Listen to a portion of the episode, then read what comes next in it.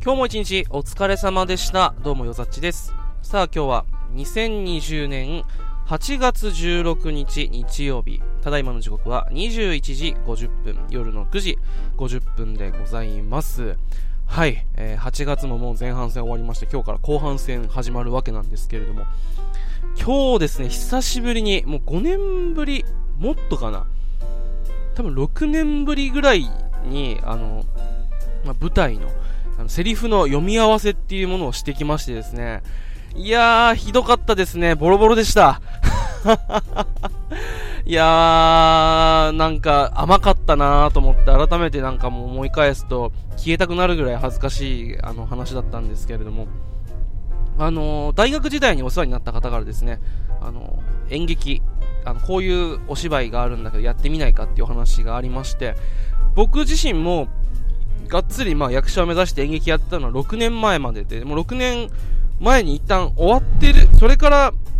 ずっとこう、まあちょこちょこっとまあお遊びでイベントスタッフでちょっと、ちょっとしたまあ小芝居みたいな、茶番みたいなのやってたんで、まあそれぐらいだったからこう、本格的な舞台には出れないっていうことで、ちょっとお断りを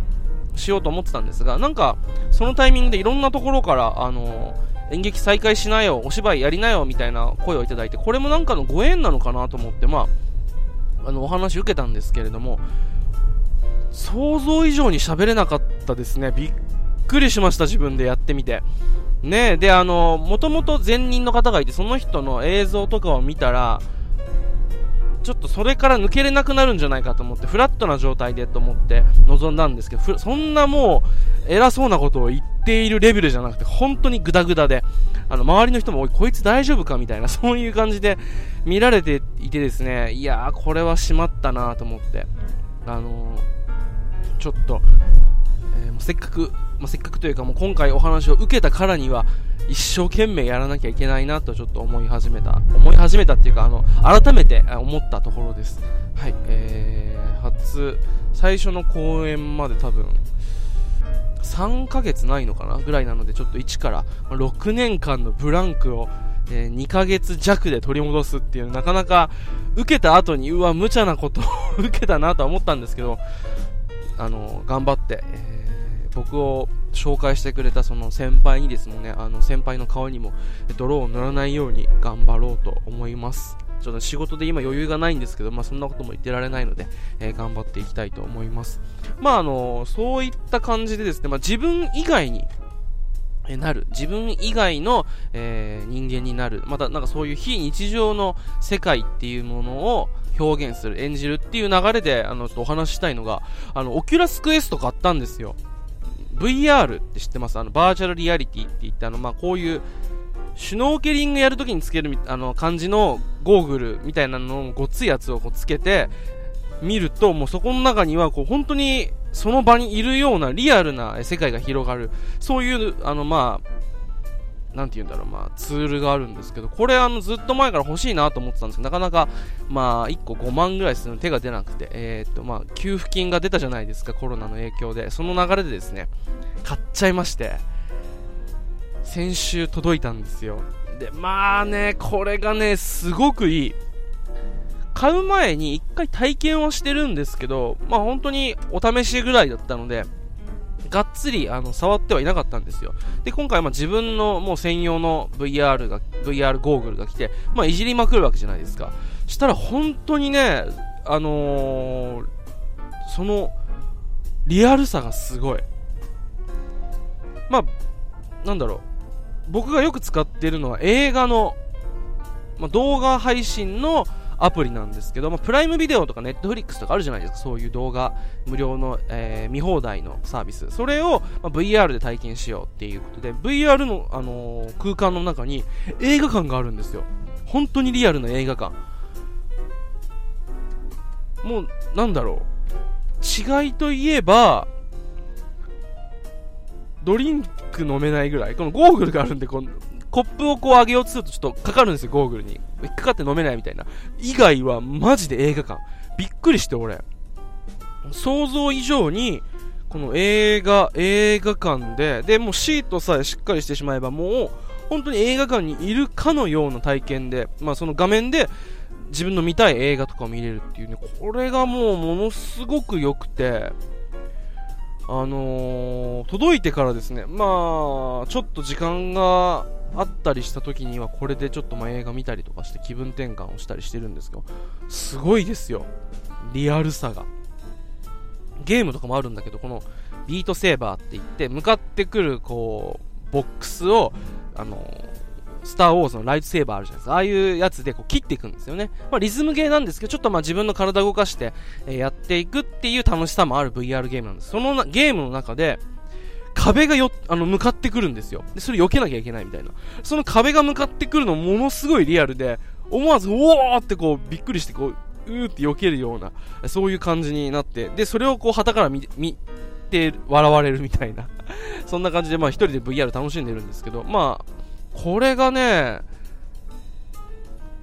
ここまで進んでるのかって思ったのが、卓球のソフトがあるんですよね。VR 卓球ができる、まあ、ソフトがあるんですけど、この卓球もまためちゃくちゃリアルなんですよ。で、俺卓球部だったんですよね、中高。中高卓球部だったんですけど、その中高卓球部の俺からしても、この再現度はやばいっていうぐらい、ほぼ生で卓球やってると同じ。ちょ回転のかけ方とかわかんないんで、まああれなんですけど、なんだろう、この、ボールの跳ね方とか、あの、ちゃんとした振りをしないと、ちゃんと飛ばないとか、あとはこのスイングしてこの軌道でとか、あのカットもできるしみたいな、もう本当にすごくて、で、まあ自粛期間で結構こう、ずっと家にいたからっていうのもあって、ちょっと太っちゃったりしたんです。この VR で、ダイエットっていうのは意外とありかもなっていう。まあ、あの、もともと、ずっとこう、まあ、自粛でなかなか家から出れないので、で、映画見に行きたいなと。で、映画もなかなかこう見に行けないっていう状態で、じゃあ家で映画館が作れればいいんじゃないかっていう気持ちで、えー、頼んだんですけど、これ想像以上にね、リアルすぎて、スポーツとかも本当に卓球やってる感じなんで、これは楽しいなと。で気づいたらあの本当にちょっとお試しでやってみるつもりがもう汗だくで多分結構な運動量なんじゃないかなと思うんですよねあのー、本当にこうで話をしてみたりとかするとみんなさ、あのー、まあ、僕がその VR の存在を知った場所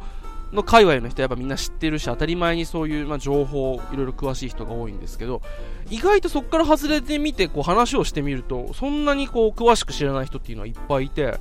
こう知ってると知らないだけでこうだいぶ楽しさが違うなみたいなこんなものが世の中にあってこんなすごい技術があってここまで来てるんだぜっていうのをあのちょっとお伝えできればなと思ってこの今おしゃべりしてるんですけど想像以上だよで、あの、これをあのつけてみて思ったのが、演劇とかああいう、まあ、生の体験が、まあ、ライブ感っていうのが大事な、まあ、エンタメであったり、なんかそういうイベントっていうの結構あるじゃないですか。でもそれもま VR でやってしまってもいいんじゃないかなっ。まあ、もしくは VR で見れる、VR で体感できる環境っていうのを作っていくっていうのは今後ありなんじゃないかなっていうことは思いましたね。なんかこう、結構言われるじゃないですか。やっぱりライブが一番なんだみたいな。で、それを、いやいや、言うてでもさ、そんなのって不要不急だし必要ないものじゃんみたいな、こう結構二極化してるじゃないですか。ライブじゃなきゃダメなんだと。でもそんなことないじゃん。別に DVD でもいいし、なんあのなんかそんな、なんだったら別に生きるために必要ないし、みたいな、そういうこの二極の極端な中で論じてる中で中間に位置するのが VR なんじゃないかなっていうことをあの昔演劇をやっていた人間としてはちょっと思ってですねやっぱりあのいくらまあ生に近い感覚って言ってもまあ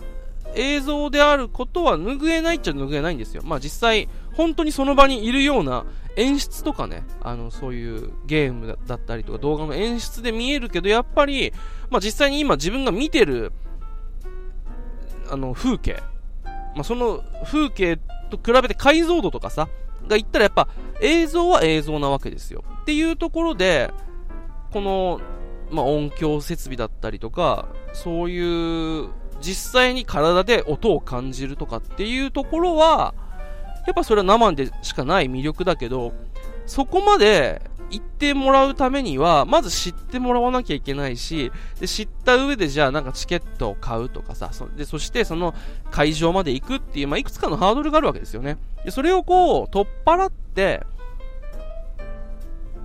すぐに、まあ、ゴーグル買って、パッとかけてピッてやったら見れるっていうのを作っておく